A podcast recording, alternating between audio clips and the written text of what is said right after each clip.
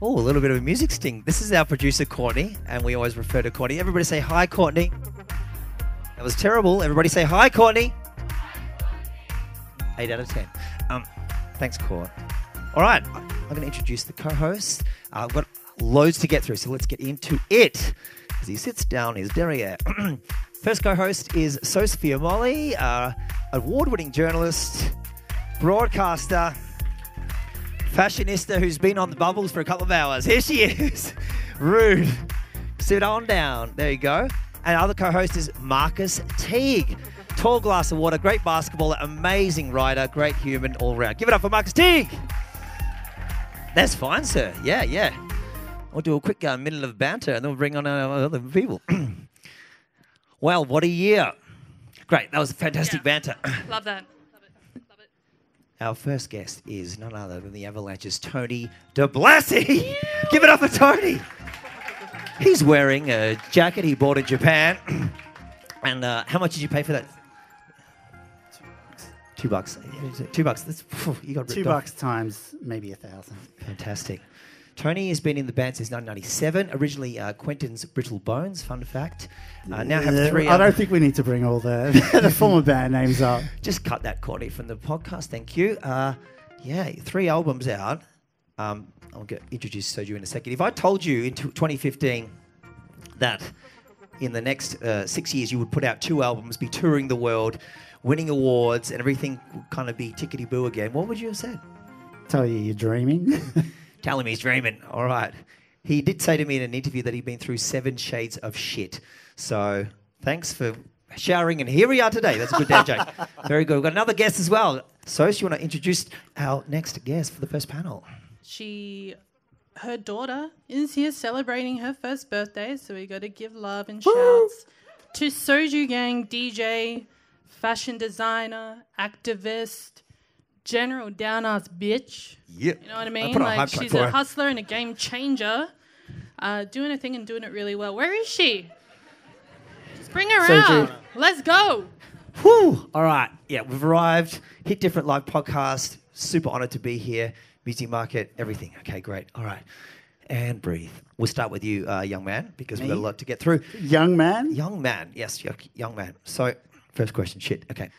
What have you been up to? Give us the scoop on what you're working about, what you're working on. Uh, well, at the at the moment, we're actually writing songs for a new album, which is very exciting. Yeah, that's tell, it. Tell us a little bit more about that. Who you're working with? What are the what are the sort of the vibes? Can't really can't really say names at the moment, but Hits. We're working with one of my favourite artists of all time. Australian or no international? American. This could become a quiz. I, I love her so much. It's like I've got her email her. address and I have to try really hard just to not fan out. Is and it, can I ask, is it like a really like stock standard email address like chaka dot khan at gmail dot com? Absolutely. Or is it like, yeah, absolutely. Right. Like if you knew her name. Kylie Minogue at Hotmail? Gmail. Yes. Done. Yes, yes, yes. When you, so, but, but give, like, give us that's really hint. Exciting. Give us another hint. Give us another hint. I can't hint. Is that I, like, I really would love to, but like... Should he tell really, us, everybody? No, I always yeah. say this shit, but like people get really angry at me when I let all these things go, so... You passed the test. Well done. Uh, well yeah. done. Is this for a track, Tony, or... or like, a track, yeah. yeah. Okay. Uh-huh. Are, we to- are we talking... When you say working with, are we talking like Paul McCartney in, in uh, no, not, Get Back? Not like where that. It's like, come on, the chords. Not that, not Paul McCartney. Get, get your acoustic... We, we've tried Paul McCartney but before. That, that style of writing where it's like, okay... Or is it more kind of like you're sending tracks across? Sending tracks yeah. across and then she'll just do a little vocal or something.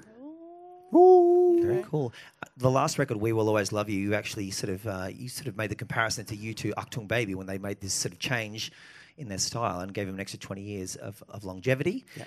Uh, this might this give us an extra five. Okay, great. It's a type five. Very type good. Five. It gives a type five. Five in this day and age is... It's heaps. Pretty good. You must be astounded to still be relevant in a way. Wow. Wow. I actually am. Tears served. Honestly, like I am very realistic. The cliff comes very soon for artists. You just don't know when it's going to happen. Tell us about the Jamiroquai gig. Let's get into the worst, the worst gig you've ever done. God, it's going to be fun. We did this like gig with Jamiroquai, and I think it was like two thousand five, and we're riding really high up since I left you. It's like everyone loved it. It was huge in England and all over the world. And we had Jay-Z like going, yeah, it's really cool. And we were like, yeah, we're amazing. And then five years later, we like D J'd in front, like to in front of Jamiroquai, in front of supported, whatever that means. Um, And we were like, yeah, we're a cool band. Everything's fine. Everyone's going to love us. And there were twenty thousand people in Central... What's that? Central, Centennial Park. Centennial Park. And it was like the worst gig we've ever done. Everyone just stood there and looked at us like we were the biggest losers. What were you playing? And then at one point, someone held up a massive sign with Jamiroquai's face and like pointed it out to the crowd and everyone cheered like, get off, you losers! And... Yeah, I don't think... So Jamiroquai is uh, not on the record. Uh, w- and you were, play, you were playing some Afrobeat kind of music. We were playing like lots of yeah, different... Which everyone is listening to now. All those people that probably booed you are now going, I'm really down with Nigeria. I don't know if the people who booed us would really be into that music, to be honest. Okay. Okay. But yeah, it was a terrible event. Virtual insanity. You know, you grow from those things. You do. You're a yeah. pretty tough cat. Like you, you manage to sort of, uh, and we'll get to you as well, Soju. I'm very aware of not neglecting uh, our, our guests. I'm just hanging out. But the seven sh- shades of shit. There would have been times where you're like, "What do I do? Do do I just, you know, go work at Bunnings?" Or I actually wanted to become a pilot. All right, this is Glasses said we're on the so couch. I was, here. I was like sitting there going, "I should take flying lessons because this would be like a nice career choice for me." But for some reason, I hang on to this band and. I uh, still can't tell you if it's a good decision or not. Of course it is. You're at Are the opening of Music like Market, Paradise City. Like commercial aviation or like commercial? Yeah, yeah, yeah, commercial. Yeah, cool. Have you yeah, like like one of those, you know, cool dude pilots that walks in? Cool dude pilots. As you as you're like waiting for your plane in this yeah. shitty seat, and the the pilot's just like walk through, and you're like, yeah, I want to be that guy. Last year you did uh, a Party for Melbourne with Soju Gang supporting, and yep. it was. At the time as well, when we were all deep in lockdown. I think we might have like outdone the Aries as far as people watching. You absolutely did. Uh, we did. Everyone was frothing online. I was watching it and I didn't realise how much I needed to cry. And I was watching you, Soju Gang, and you were DJing in your bedroom and you just looked up at one stage to the to the uh, to the camera, and I was poof, just started bawling. And then you guys came on and D J, and I was just oh, I was losing my what mind. What song was it? Um, it was that song that you played that was really, really good. um, the whole thing was just... Did it have a beat? Just, it did have a beat. Okay, yeah, cool. yeah, yeah, yeah. We do pause a beat. What's your sort of uh, recollection of, of that gig and how sort of cathartic it was for you and, you know, to be doing something creative to a really, you know, a, a great uh, and very receptive audience at the time? Well, I think um, especially just being a D J, we didn't have a lot going on. Um I know I was wondering what the hell I was going to do. Like, I, I wouldn't be able to be a pilot. My attention span is... I was like, oh... I, I shouldn't I, either. I, I don't have any... They're doing some Y M C A dancing. Plane gonna, crashes if I actually do, but... Yeah, well, it was me trying to figure out, like, what am I going to do? What's going to go on? Got a handful of D J gigs. Amazing to do one with the Avalanches and that. And it was really great. It was, I think, for the first time in a really, really, really long time that I actually just... played it and enjoyed what I did. Plus, it was a really fun little setup. I had like, it was. It was really great. I they had people send down all like the lights and everything, so then it can look like semi-profesh. And I just attached um like the, the camera up to like the bed frame of my thing. And because I didn't get everything, I actually had to shine my camera into a mirror. That's to get right. it back. Yeah, yeah, yeah. That was dope. Because it was like straight. If I just had it straight like that, it wasn't getting enough. So I was like, oh, if I do like the reflection in the mirror, I'm going to get way more and it's going to look really, really, really great. And it did. So um, I'm proud of me mm. for setting that up. It, it, was, it was so incredible. And like, I think we saw you like played an art exhibition before that. It, w- it might have been like the like N G V. Yeah, that's yeah. the one. And it was so like, I was like, man, she's amazing. Let's get, so get her met? on. We, we didn't meet. We, that's how I discovered. Wow, so that, you're the you know, fanboy. Yeah, the totally. Internet. Oh, my God, of course. Yeah, we didn't meet until this year for yeah. another one of your gigs. Yeah. And it was like, we see each other on the internet all the time. Yeah. Yay. So that was really, really good. But it was great. Her set was like such a good kind of like, you know, moment when Melbourne was in lockdown and everything was a bit depressing rough. And it was like, so many people messaged us and was like, oh, her set was incredible. And YouTube uh, comments were amazing. They're like, yeah. kick, on, kick ons at Revs, and everybody was really, people were going hard. Yeah. yeah. That was good. I was a bit worried about like what people would like and what they wouldn't. And then it was just like, no, I'm just DJing. But I remember like I didn't me. I didn't hear from Soju for about three days and I was like, oh shit, she still, does she still want to do it? And she's like, no, I just want to make it really good. And then she played me the set and I was like, man, this is amazing. Like this is this is great. Yeah. I've got a real quick one. Sorry, that moment ego. Yeah, that moment came also kind of just after we'd been in sort of the clutches of lockdown and everything was feeling pretty despairing. Did you sort of go through moments in the lead up thinking, what are we going to do? This wasn't our career arc. You, especially Tony, you guys had your record out, which was this, or about to come out, which was this big joyous kind of feeling, and you couldn't share it with people. Until that moment, what was the feeling between both of you as artists thinking, I, how do I c- connect with my community? Well, it was quite, uh, not depressing, but it's like, you know, you, you make a record and you want to bring it out to the fans and play live and do all that kind of stuff. And this was just a, a really nice substitute to do to um, kind of express, you know, how we're doing musically and just to give something back to the community as well. And how the hell did you mix it, though? You remotely, you and Robbie, we've not mentioned yet, Robbie Chatter. Don't tell them. Science, man. That was wild. Science. They were DJing remotely. Yeah. On Nokia Bluetooth. Now, how did how did you, how did it all go down? Thanks for that one person. There, there is technology that the aliens gave us that we can't um, tell to the to the to you humans.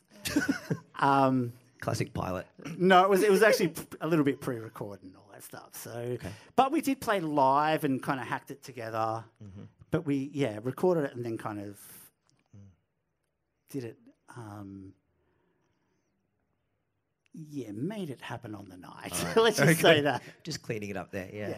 Mm. In a, in a, in a way... But it was actually impossible to do it, like two different people in di- two different rooms mixing yeah. something. Yeah, well, so. you, yeah, you. I feel like you owned the moment really, really beautifully. And then we had that great... The concert at Sidney Myer. Did anyone go to the Sidney Myer Music Bowl concert to see the Avalanches? Most of you? Okay, great. Um, That was the I one love of the most all the visual cues for this podcast. It's good. This is where, like... The, the laughter yeah. is everyone going. It's great.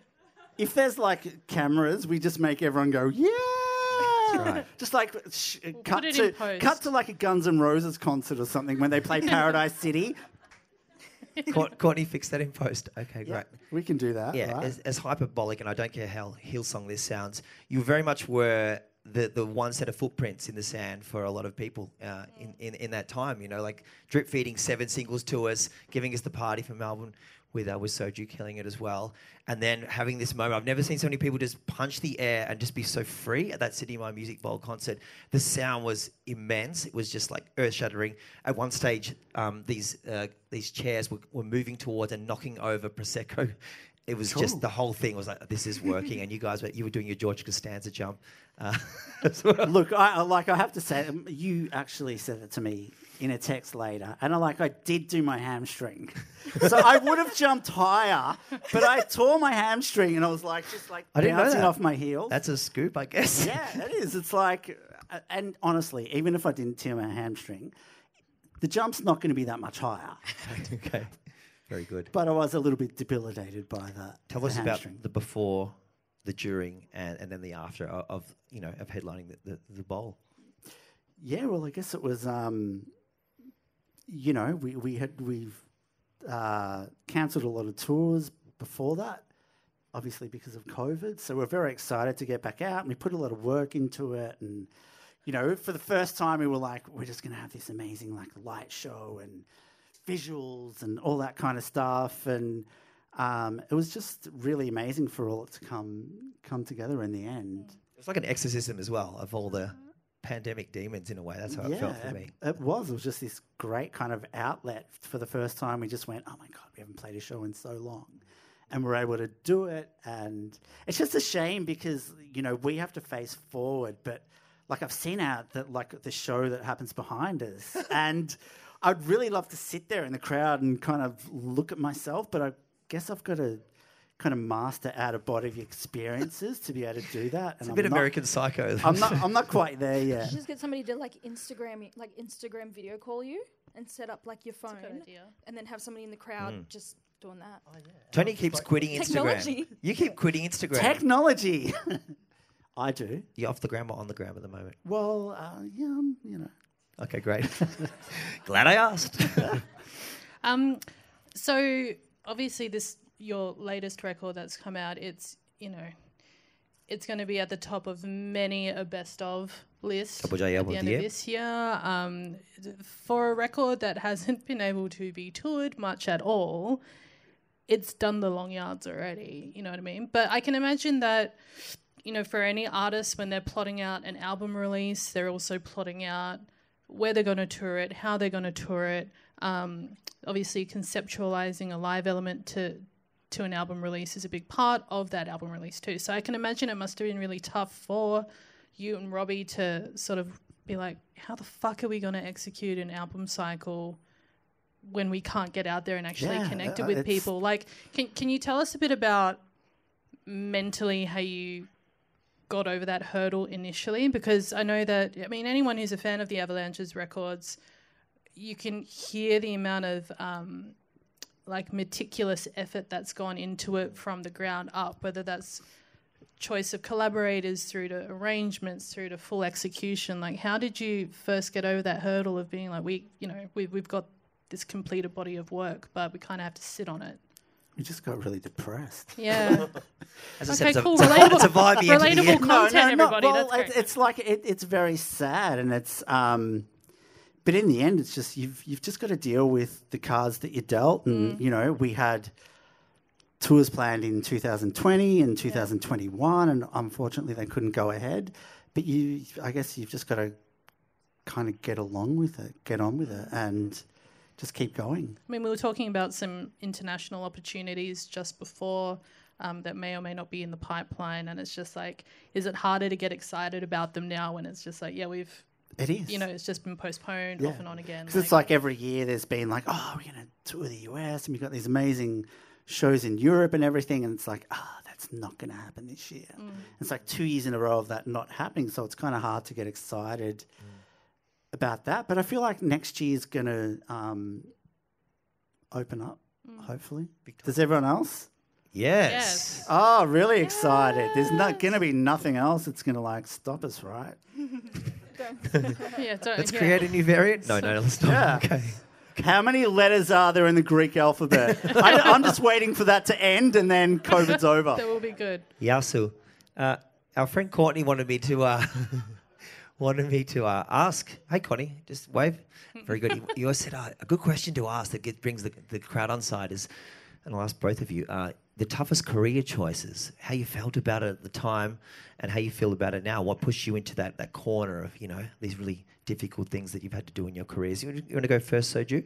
Um, I think, I wouldn't say they were very much that hard for me. But it was um, about picking and choosing who I worked with in terms of gigs, um, companies and that. I I would, like, before I heard, like, you were reading all the stuff I do, I wouldn't consider myself an activist at all. I grew up around mob, I grew up in community. I don't see what I do as any type of activism whatsoever. But I was raised by a community and I have a responsibility to, the, to them. So it's... I. When anybody says anything like that, I would say I'm not an activist, I'm a community member.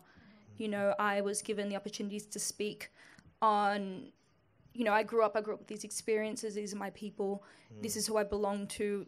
It's my responsibility to speak up if I have any type of platform. Mm-hmm. I don't know, I feel like sometimes with the word activist, it can be kind of given to anybody, anybody can chuck it in their bios or whatever. True. But, mm. you know. Like, people like to kind of use that as a platform for themselves. It's like, I'm an activist. Well, it's almost kind of been co-opted by, like, yeah. yeah. performative bullshit, you yeah, know? Mm. But it's like, I don't answer to anybody else except for my community. Yeah. You know, I don't have to prove anything because yeah. I've I live there. That's that's my family. That's my home. And there's been a couple of times where things have happened, whether it was working with specific people or with companies and that, that is just either...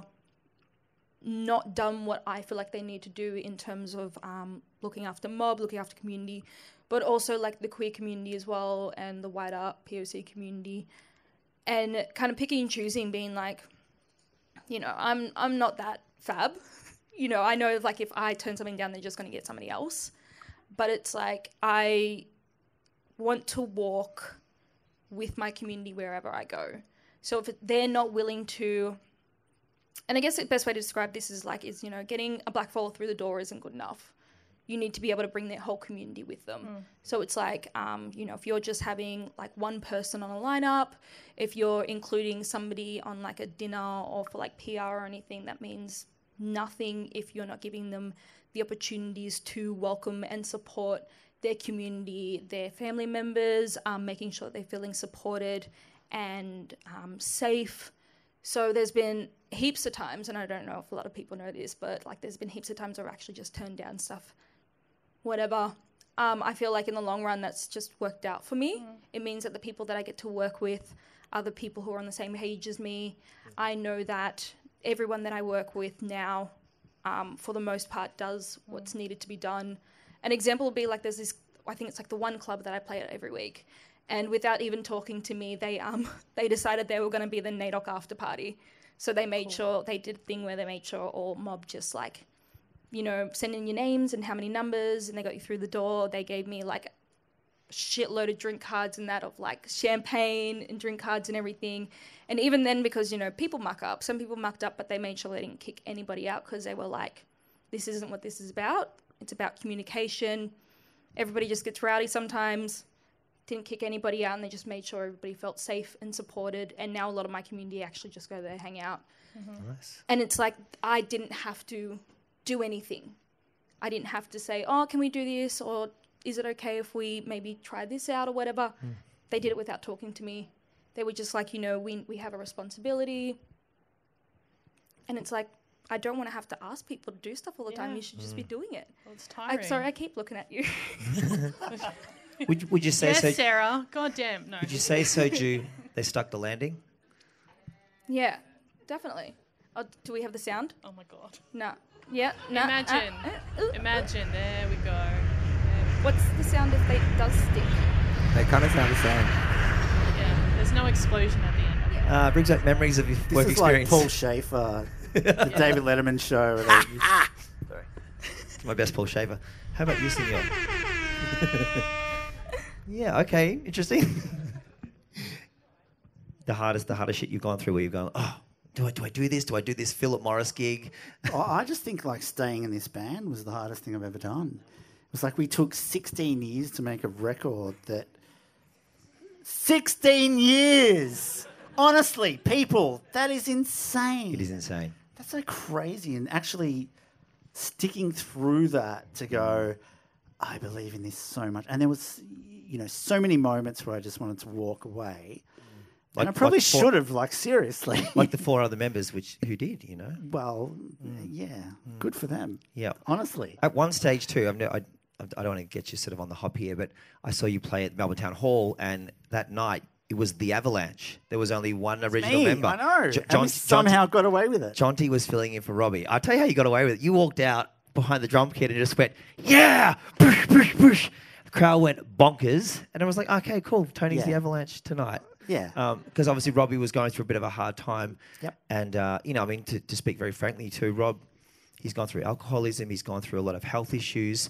One thing he does with all artists, all your collaborators, whether it be, um, you know, Rivers from Weezer, Kurt Vile, Flaming Lips, Wayne Coyne, everybody, you know, Nana Cherry, he gives them notes and he has a chat with them about his life experience and how he's sort of his bittersweet Um, road and, and you know his narrative. Tell us a little bit about that, because are you part of that as well? Because people that don't gel, you kind of go, okay, that's fine. We're going to move on from you. We definitely like always talk about what we're sending people and all that stuff, and it's really good. Like he he's very expressive in how he feels, and it's like, you know, the people that we work with kind of have to be on the same page as well. So we're just not getting these famous people and going, oh, just do what you want to do, and you know.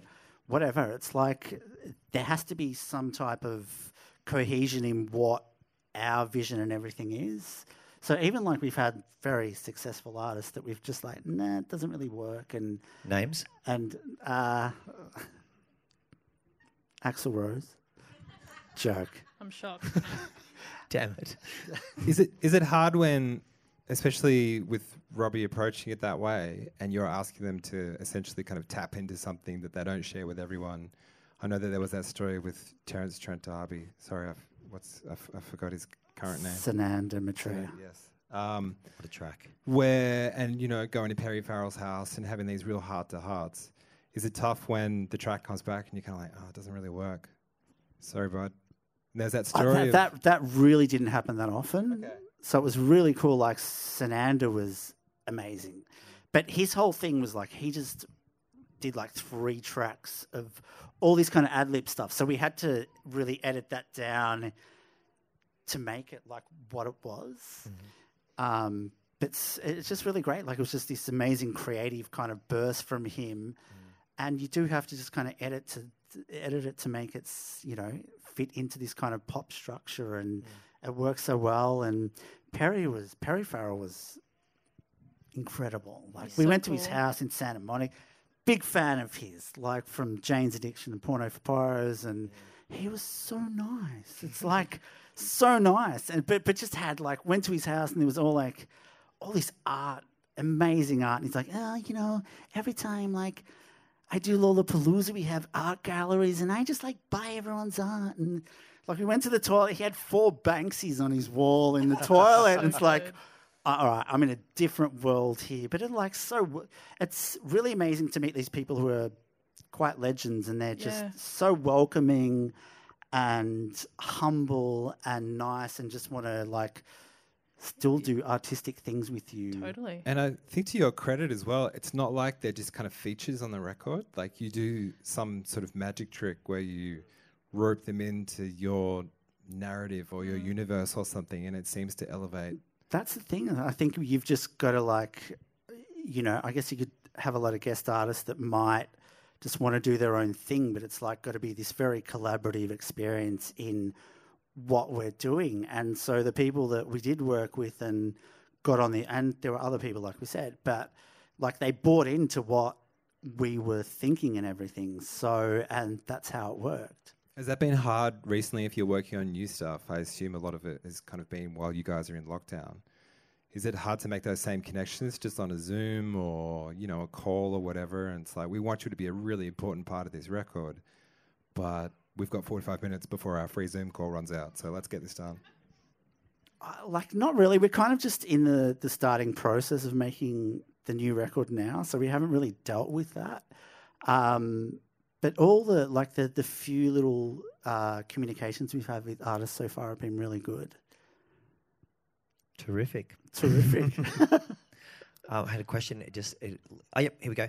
Um, Gold Sky with Kurt Vile. So Robbie had been yep. up all night, incredible track on, on the last record. He'd been up all night and he received the file and he wasn't super into it. And he was like, oh, I don't know. I don't know whether Kurt's, you know, brought the goods here. And he's, he sent it to you and you replied, this is the best fucking thing I've ever heard. Yeah, I actually went over and he's like, oh, I don't know about this Kurt Vile thing. And I was like, play it and then listen to it. I went, play it again. And I was like, get your video out. I'm going to send a message to Kurt Vile right now. I was like, this is so fucking sick. And it was. It was I like... It's beyond. It was like this, you know, it's...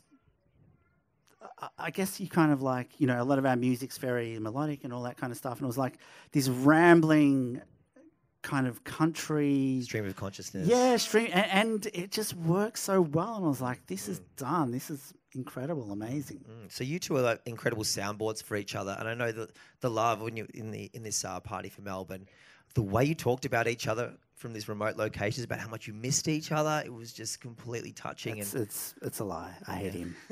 Seriously. You guys were meeting up in Joking. Northcote and uh, and having these kind of like these sort of mafioso chats on the street. We did because it was lockdown, so we couldn't actually meet. So we'd like. You know, like when the mafia have to, you know, they were all like taped and everything like that. So they like walk outside with their hands over their thing and just be like, yeah, someone, I'm going to kill this guy. So like, like we're, we're doing the same thing. It's like, yeah, who are we going to get? Let's get like Kurt Vile. And, you know. um, so it was, it was, it was really cool. We'd like just do little walks around the block without masks on and be like, we're rebels again. Yeah. Very good. I'm just uh, giving Sorry, it. Sorry, we're just conferring. Just conf- conferring. Do you, f- do you find, Tony, that when you reach out to people that most people get it, or do you have to go through layers? Or like there's that great story about Rivers who just has a bunch of essentially post-it notes of lyrics and he just kind of like picks and chooses and you, you get to buy a certain amount he of He was lyrics. Just very spreadsheet, like, you know, just kind of sent us back a spreadsheet of three different melodies and lyrics and he's like, just pick one. And it was like just words. And I'm like, well, I don't know how the melody's going to be. Send us the melodies. And then he sent us the melodies. And then we were like, let's just use all three. And we did in the song. And it's just, you know, amazing. What a sort of privilege to get that insight into so many people's different creative processes. It is. It's it's it's an honour. And it's, it's You're a bit cheeky though, weren't you? You, you picked two for, for Rivers. I think we picked three. Okay. To be like, we really did. Yeah, and that, yeah. that became that Running Red Lights became for so many people. I had a friend in, in Sydney who was going through all these sort of hard times in uh, in the Blue Mountains, and she's like, "Running Red Lights" has been just the song that's got me through lockdowns, and you know, I think that happened for a lot of people. Just they picked different tracks on the record, if not the whole record, that just got them through this really rough patch. Good. Good. Good. I'm glad that worked. Good. Now, look, in terms of um, speaking of. Uh, choice collaborations and I guess curating a central sound, whether it be for, for an album or this a live event. This is a great segue, Sos. Okay, rude. Rude. He's rude, Get isn't out. he? He's rude. um, Sorbets is returning to the bowl next year. Soju Gang flexing, again, her curatorial muscle. You did it earlier this year and now it's coming back. Can you tell us a little bit about your process when it comes to, I guess, not only setting a vibe, but creating a space where, you know, a crowd can rock up, see artists who are being able to perform in a space so they feel supported, nurtured, but also they're given the opportunity to to create something really unique? Because it's in, in a similar way, right? Like you're thinking, just as you would do with an Avalanches record, you you have to be thinking in in a sort of broader sense too. So when it comes to a live setting, you know, how do the gears in your head sort of work? I think kind of um, like I was talking about earlier, if I get an opportunity, I try to reach out and create that to be a big, bigger opportunity. Um, when I got Sorbets this year, it was um, absolutely huge for me. Um, for those who don't know, I was given the opportunity to put on an event at Sidney Myer Music Bowl, so I got to curate it and everything. Um And I wanted, for spe- specifically for that, I obviously wanted a really big focus on women of colour.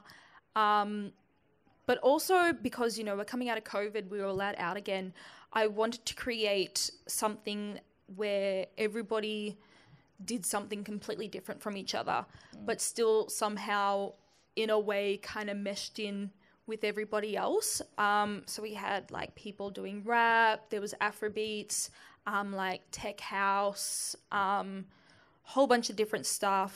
Um, I think all women of colour except for Pat, mm. um, who for the first time, I think this was like the first time he's done like a gig by just himself, because he's been um, a supporter in music for I don't know how many years. But it was um, about not only creating a sort of, not like a party, but an experience where you know, you don't have to go to like ten different events. You can get all of these different sounds and different people in one. I had so many people message me being like, I've never heard of this person, but now mm. I'm like the hugest fan. Um, there was actually some really amazing opportunities that came out for the artists as well, um, both career-wise and personal. Um, career-wise, somebody got signed to management, um, so they get more work. Uh, another one was like, for an example, Pookie, who... Um, is from an immigrant family. It was the first time that her parents had seen her perform. Mm. Like, imagine telling your parents that you wanted to be a musician, and they're like, mm-mm. First time they saw her perform was on this giant stage, and because I think originally she was going to have a band, she got one of those giant-ass dressing rooms. So I walked in there later, and her parents are, like, sitting in there in, like, this... Like, the room was bigger than this stage here. And I was like, oh, is everything good? It's really lovely to meet you. And they're like, yes, yes, yes, very good. Um, so good. Yeah, but and like Pat, it was the first time that his like little nieces and nephews got to see him perform like his own stuff. So it was definitely what I was talking about earlier about creating opportunity, um, but also being able to introduce so many different new things to new people as well. Mm. And that's kind of what, because as you said, I'm allowed to do it again. Um, next year, I kind of want to continue that experience and still sort of highlight the sort of beauty and sound that Melbourne has to offer here, and still having that focus on people of colour. I wanted to try and mix it up a bit more.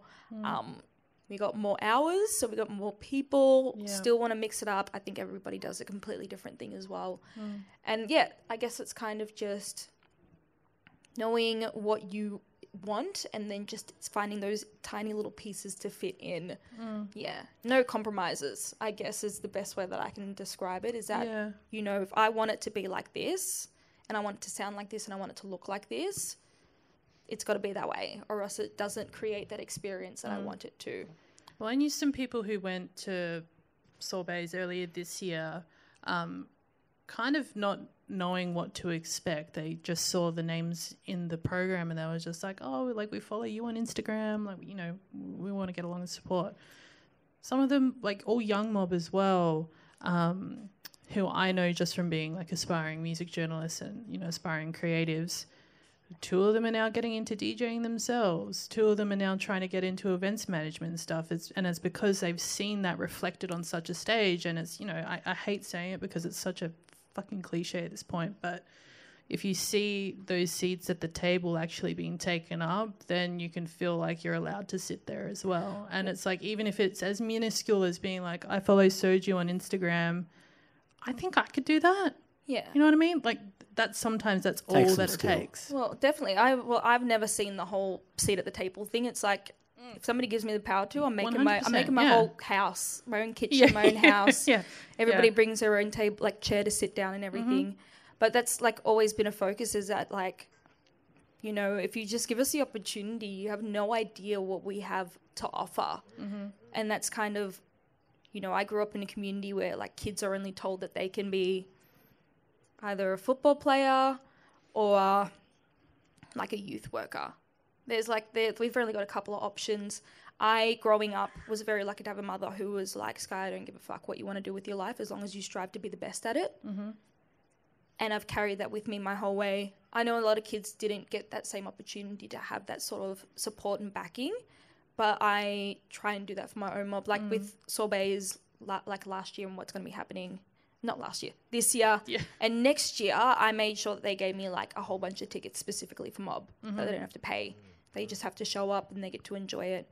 Every time I've got stuff on, I make sure that people from my community come, because it's like we we do have so much to offer. We just don't have that opportunity to not only see it but to participate. Yeah. And that's what I was talking about before, you know, if I'm going forward, I'm taking everybody with me. It's not about just me being there and being like, hey, I yeah. got in, I'm doing all this great stuff. It's me being like, hey, I got my foot in the door. I'm opening up the coming window, through, you're coming yeah. through. Yeah, yeah, yeah. So... yeah, like I'm pulling one of my cousins onto the um. Yeah, you said it was year. like going to be like his first gig, right? It's going to be his first gig. I like I went through all his music at the bowl. And that. Yeah, not at the bowl, but I think he's done like a couple of like the little tiny gigs. Yeah, he's yeah, very yeah. um. Our family is very, I say, ballsy. Like we're very like we got no shame. Um, is the best way to describe it. So it's like I know who we are able to do it. I'm getting one of my friends just to fine tune his music a bit, just to make mm. sure that that sounds great on that stuff. But I was like, I'm not doing this as a handout. Like, you're great. You're worth it. Yeah, absolutely. Now use it and hopefully you can get more opportunities outside of this. Mm. Yeah. That's it.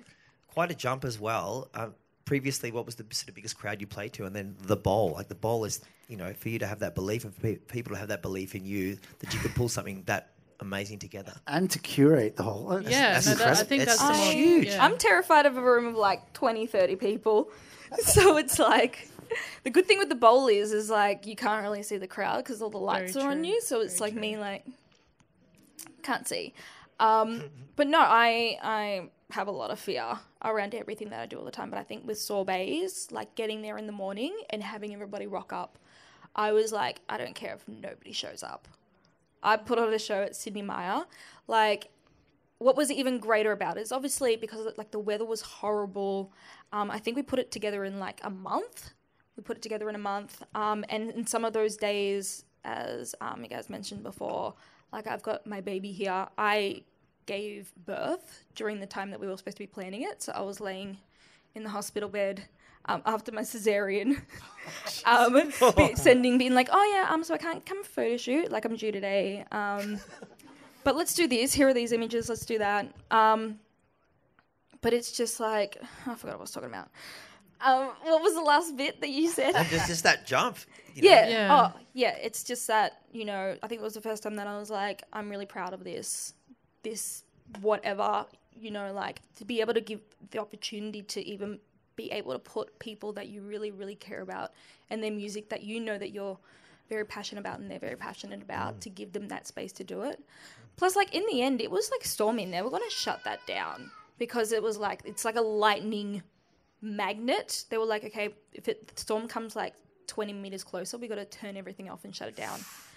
Thanks. And people stayed. It was pouring rain. Mm. It was lightning. People were like, all the videos are mental. It was like everyone was going crazy. Somebody was it. like holding a chair, like dancing to the music. But it was like, That's I it. was really, really proud of it. How good. Absolutely. Live music. How good is it? By the way, uh, in just a few minutes, we're going to have Kian perform live for us two songs.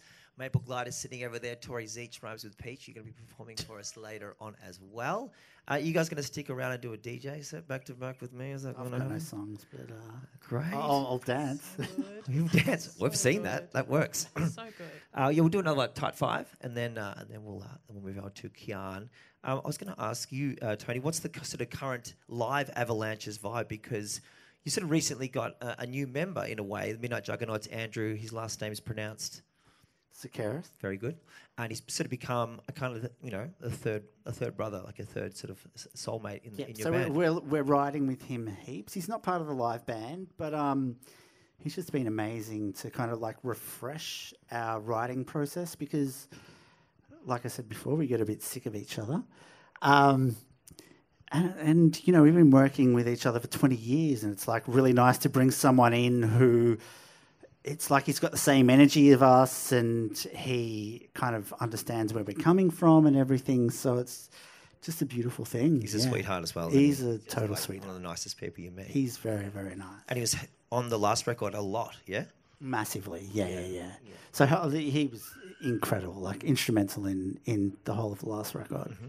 You had Wolfgram Sisters, you had a bunch of people playing, uh, you know, for the Wildflower Tour. Is there any plans to get a full Avalanches band up and running? No.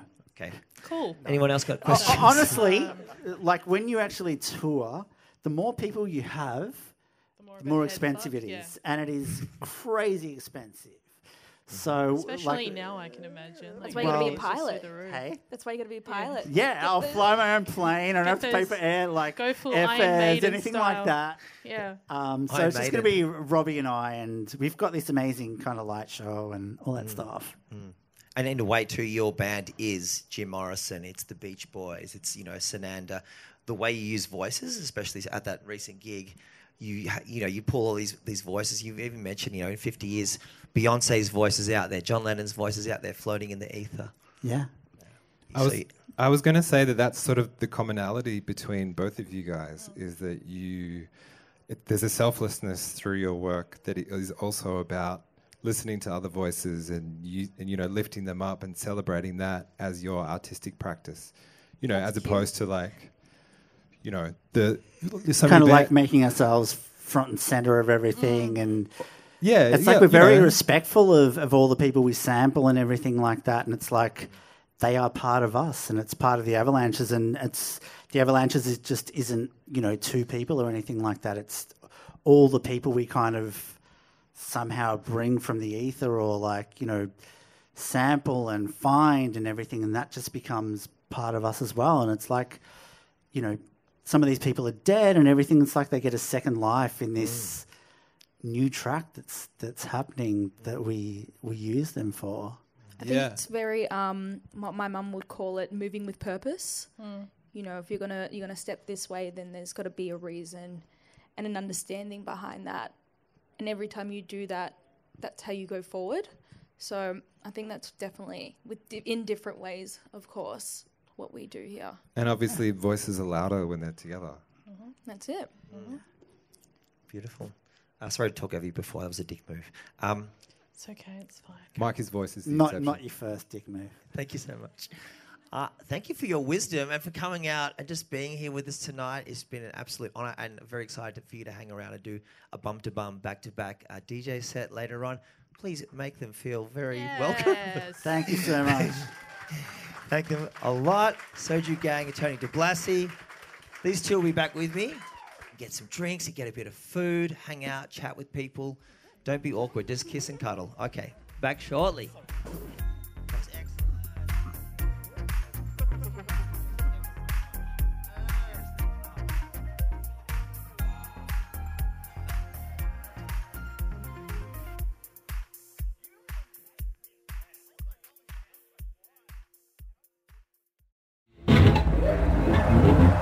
Thank you.